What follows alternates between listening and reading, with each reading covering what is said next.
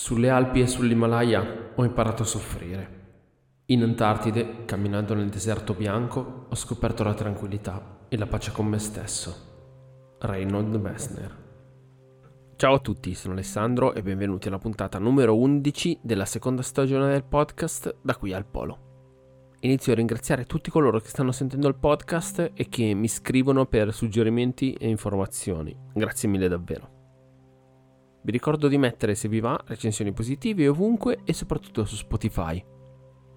Tempo fa parlavo di novità. Sto cercando di creare un sito del podcast, ma non riesco a farlo come vorrei io, quindi al termine di questa stagione mi metterò un po' di impegno e proverò a capire come settarlo correttamente. Bene, non rubo altro tempo al racconto e possiamo confermare che anche oggi faremo un super viaggio in Antartide e in particolare iniziamo dal 1980 e proseguiamo nel tempo fino al 1990. Nella puntata odierna racconterò di qualche impresa che non è più una spedizione di scoperta del continente, ma sono più imprese sportive e finalmente torniamo a una narrazione più epica. Arriveremo infatti a raccontare una delle spedizioni del 1990, in particolare quella di Reynold Messner e Arvid Fuchs, che attraversarono a piedi il continente in 92 giorni. Abbiamo quindi un riferimento su dove dobbiamo arrivare, ma da dove partiamo? Eh, ovviamente dai sovietici, da chi se no. Partiamo infatti con il dire che nel 1980 iniziò la spedizione numero 26 sotto la guida di Sordeyukov e eh, Samontiev, mentre nel 1981 ci fu la spedizione 27 al comando di Mastrukov e Galkin. E proprio nel 1981 ci fu una delle prime novità del nostro racconto di oggi. È infatti l'anno in cui l'India iniziò la sua prima spedizione in Antartide, sotto la guida del dottor Sayed Zahur Qasim, segretario del Dipartimento dell'Ambiente ed ex direttore dell'Istituto Nazionale di Oceanografia. Fu infatti la prima di quelle che saranno ad oggi 30 spedizioni in continente registrate dal National Center for Antarctic and Ocean Research of India. La spedizione partì nel 1981 con un team di 21 membri e l'obiettivo principale della missione era quello di condurre ricerche scientifiche in continente, quindi analisi per il National Center e non missioni di esplorazione o di cartografia generale.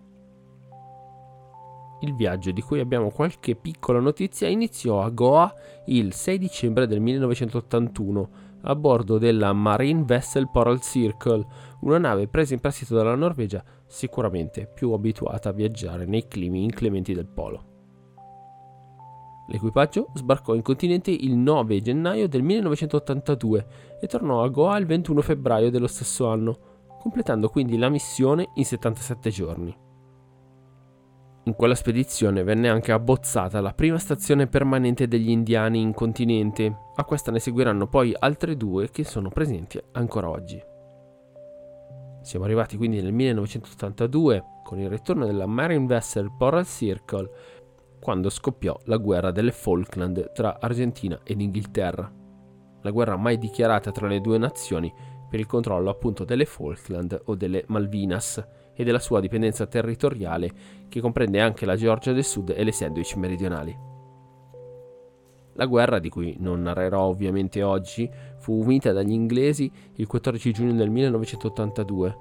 Ovviamente non riguarda la storia dell'Antartide in senso stretto, ma va ricordato che la Georgia del Sud è sempre stato territorio di partenza per le spedizioni inglesi in continente. Proviamo però a passare oltre dicendo che nel 1982 iniziò anche il programma antartico brasiliano con la sua prima missione. La marina brasiliana acquisì infatti la rompighiaccio danese Taladan, ribattezzandola Barao de Tefé, perdonate il mio portoghese che è quasi a livello del norvegese.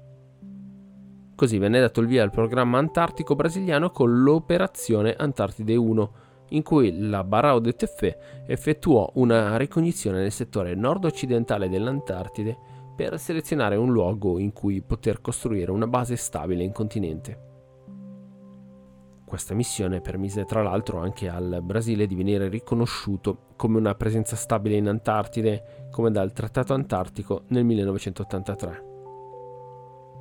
Proprio in quell'anno si ebbe anche la seconda spedizione brasiliana, con il compito ovviamente di portare a termine quanto ipotizzato nella missione precedente e costruire la stazione brasiliana. D'altronde un anno trovi dove farla e l'anno dopo la vai a fare.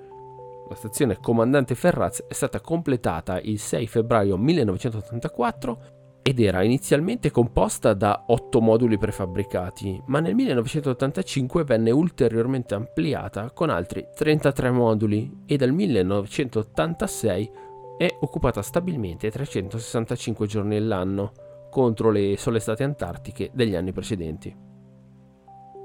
Dobbiamo lasciare il Brasile e ritornare in India perché nel 1982 ci fu anche la seconda spedizione in Antartide del popolo asiatico.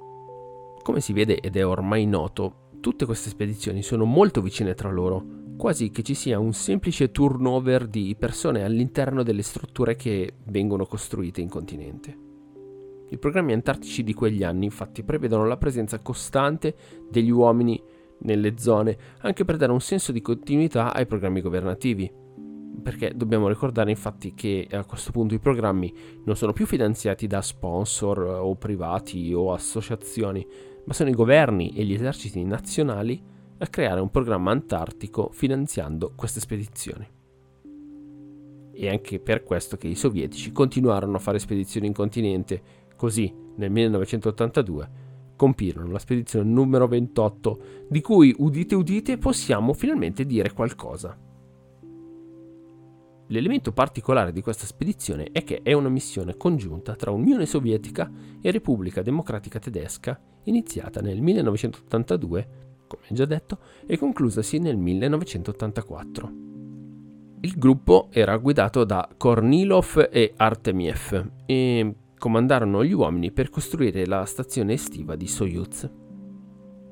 Nel corso della missione vennero intrapresi diversi studi idrologici nei ghiacci nel pressi del massiccio Waltat e nel corso della missione è stata anche estratta una carota di ghiaccio di 885 metri, chiamata carota di ghiaccio di Komosmolskaya. Immaginate quanto è grande questa carota. Giusto, per chi non sapesse cosa siano le carote di ghiaccio, ovviamente non sono legate ai conigli, ma sono perforazioni nel terreno ghiacciato per vedere la stratigrafia del ghiaccio stesso o della neve. Il ghiaccio infatti si comporta in maniera simile alle rocce, mm, passatemi il paragone, che accumulano strati su strati e mantengono la storia del luogo in cui vengono estratti.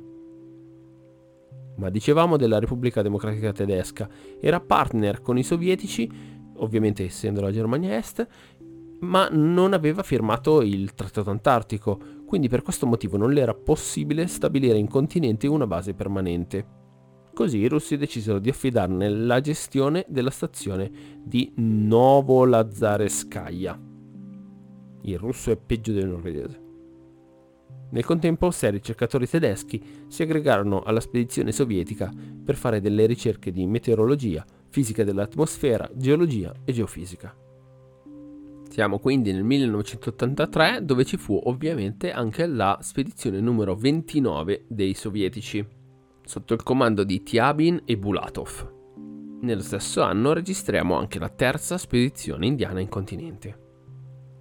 Possiamo quindi arrivare ad una delle prime missioni sportive di quest'oggi, parlando dell'impresa chiamata Footstep of Scott, in cui tre sciatori hanno ripetuto il viaggio del gruppo di Scott fino al Polo Sud. Arrivarono ai fatidici 90 gradi l'11 gennaio del 1986 e furono i primi, mm, diciamo così, turisti a raggiungere il Polo Sud geografico. Chi erano questi uomini? Si trattò di Gareth Wood, Roger Smear e Robert Swan, che arrivarono al Polo geografico trainando delle slitte cariche di eh, materiali e di risorse grazie anche all'aiuto di alcuni cani. Nel 1984 85 ci fu anche la prima spedizione dell'Uruguay, la Antarcos 1, in cui la spedizione giunse all'isola di Re Giorgio per stabilire una base permanente in continente. Tale spedizione, comandata dal tenente colonnello Omar Porcincula, servì come preparazione per attrezzare la futura base di Artigas, la più grande base antartica uruguagia. Sempre nel 1984 avvenne anche la trentesima spedizione dei sovietici, che completeranno anche la 31, la 32 e la 33 entro il 1989. Nel 1987 ci fu un evento di cui mi è sembrato utile e interessante parlarvi, cioè il distaccamento dell'iceberg B9 che portò via dal continente la base di Little America 5. Per chi non si ricordasse di queste basi, erano basi statunitensi costruite da eh, Richard Byrd tra gli anni 30 e gli anni 50.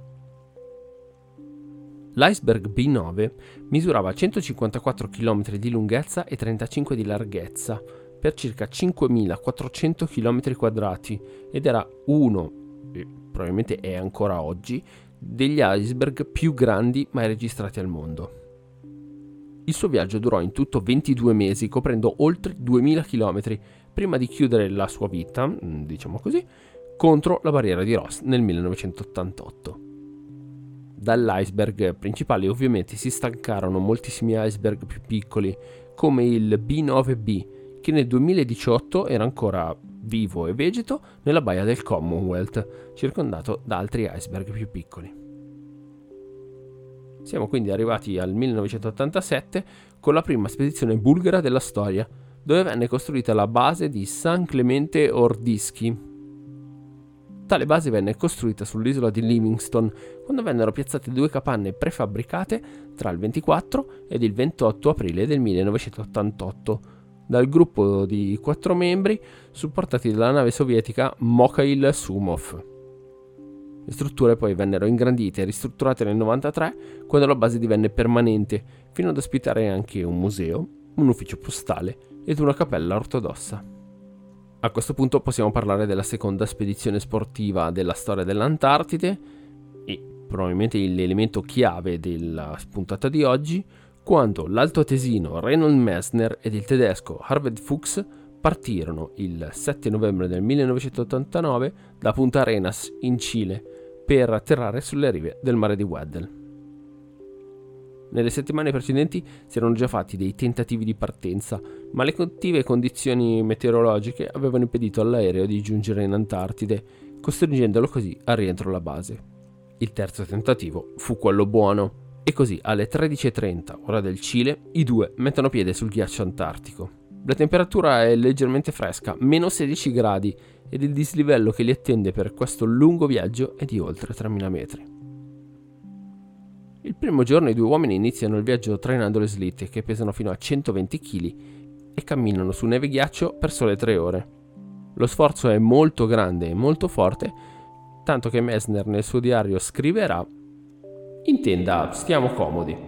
E meno male, diciamo noi, perché per due giorni rimarranno bloccati lì dentro a causa delle avverse condizioni meteo. D'altronde siamo in Antartide. A quel punto il viaggio vero e proprio inizia il 16 novembre del 1989. Ma qual era il vero obiettivo di Bessner e Fuchs?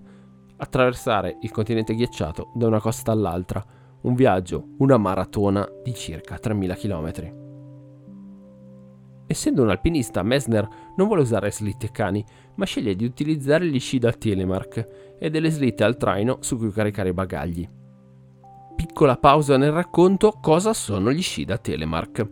Sono degli sci che hanno lo scarpone agganciato con la sola punta allo sci stesso, un po' come degli sci da fondo. In questo modo il piede è molto più libero di muoversi e la camminata è più fluida rispetto ad uno sci classico. Altro elemento che i due sceglieranno di usare è quello di una vela o un paracadute da usare quando il vento lo consente. Questo sistema ovviamente espone al rischio di cadute e pericoli di ribaltamento della slitta stessa, ma dà un bellissimo boost di spinta quando il vento è favorevole.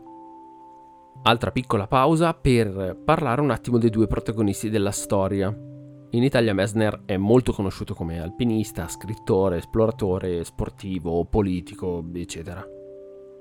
Fu il primo a completare tutte le 14 cime oltre gli 8000 metri, ha portato in auge l'arrampicata libera ed è un sostenitore dello stile alpino per scalare le montagne himalayane, quindi senza sherpa, campi preinstallati, bombole d'ossigeno, insomma senza comfort, diciamo così. Messner fu anche il primo, con Peter Habeler, a scalare l'Everest senza ossigeno nel 1980. E Fuchs chi era? È un tedesco, alpinista anche lui, di 36 anni, che aveva all'attivo una traversata della Groenlandia e la circumnavigazione di Capo Horn in inverno su una barca pieghevole. Quindi non proprio il primo tizio che passava per l'Alto Adige. Parliamo ancora di attrezzatura. Vennero infatti scelti degli abiti particolari, gli stessi che Messner aveva usato sui suoi 8000. La tenda era in versione alta, diciamo così, per far sì che fosse possibile vestirsi senza contorcersi, una visione completamente diversa da quella dell'epoca eroica dell'esplorazione, in cui si preferiva avere tende molto più piccole per scaldarle prima e avere meno dispersione di calore. Altro elemento che divide dall'epoca eroica è che la tenda è molto scura, ideale per attirare i raggi del sole e per riposarsi anche quando il sole non tramonta nell'estate antartica ma stiamo raccontando l'epoca meccanica e quindi ecco che i due hanno dei GPS per indicare la propria posizione in caso di problemi e per far arrivare i soccorsi nel più breve tempo possibile. Un inserimento della tecnologia decisamente molto utile. Sempre parlando di equipaggiamento, i due hanno anche pensato al cibo ed insieme ad uno degli sponsor della missione, la Enervit, hanno realizzato delle capsule ipernutrienti a base d'olio d'oliva che fanno abbastanza schifo a sentire il racconto dei due e che ricordano molto il pemmican o il grasso di foca usato dai pionieri dell'esplorazione. Ma i due sono anche di influenza tedesca e quindi ecco che ci sono scorte di speck e pane secco dell'Alto Adige che si possono consumare senza grossi problemi anche a meno 30 gradi. Ma torniamo a loro e al viaggio. È il 16 novembre, quando il cammino riparte rapidamente. I due esploratori trovano subito il ritmo e piano piano avanzano nel continente. I primi problemi si hanno con i sastrugi, le creste di neve che crea il vento e che sbarrano loro il cammino.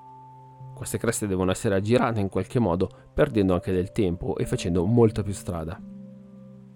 Altro problema che si viene a creare è qualche screzio tra Fuchs e Messner, dove quest'ultimo accusa il tedesco di essere lento, tanto che annoterà sul suo diario io riuscirei a camminare 3 o 4 ore di più al giorno. I problemi tra i due emergeranno anche nel futuro con il libro di Messner e con qualche intervista piccata di entrambi. A fine mese i due arrivano alle Tills Mountains intorno ai 91 gradi ovest, 85 sud. Messner, qualche giorno dopo, è protagonista di una caduta, il 4 dicembre, a causa della scarsa visibilità che si ha nella zona. Pochi giorni dopo, sul diario di Messner si legge Andiamo a vela! Quello infatti fu il primo giorno in cui riuscirono ad utilizzare la vela per farsi spingere dal vento. Da quel momento iniziò la salita verso i 3000 metri del polo sud geografico e la quota inizia a farsi sentire, così come la temperatura che inizia a calare. A Natale il regalo è una bufera di neve che limita il cammino del gruppo ed il 30 dicembre i due arrivano finalmente al polo sud geografico.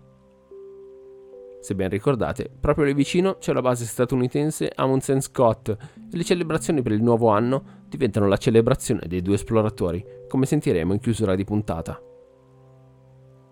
Al polo, Messner e Fuchs ricevono la seconda parte dei rifornimenti, ma da lì in poi dovranno fare tutto da soli. Non ci saranno più rifornimenti aerei per gli ultimi 1400 km. Il 21 gennaio iniziano la discesa del ghiacciaio Bertmore, una discesa di 200 km che ricorda a tratti una parte della discesa dell'Everest. Questa discesa, questo percorso, segnerà parecchio l'italiano, che al rientro in un'intervista Repubblica confesserà Me l'aspettavo più facile. Ho avuto paura. Cadere in un crepaccio legato alla slitta ci avrebbe costretto a diversi problemi, a mollare il carico e quindi a morire di fame. Le condizioni del ritorno sono molto complicate e molto difficili, tanto che Messner annota sul suo diario l'8 febbraio. Solo Scott si è trovato peggio di noi da queste parti. Come avrete notato mi piace sempre citare i diari degli esploratori, ma il viaggio però è concluso e dopo quattro giorni i due uomini attraversano la Black e la White Island nel canale di McMurdo, proseguono sulla banchisa fino alla base omonima e lì i neozelandesi della base Scott esplodono in un'accoglienza incredibile. Bene, anche per oggi siamo giunti alla conclusione. Vi ho narrato qualcosa di un pochino più interessante, spero, del solito, così come spero che vogliate far conoscere il podcast a chiunque possa essere interessato.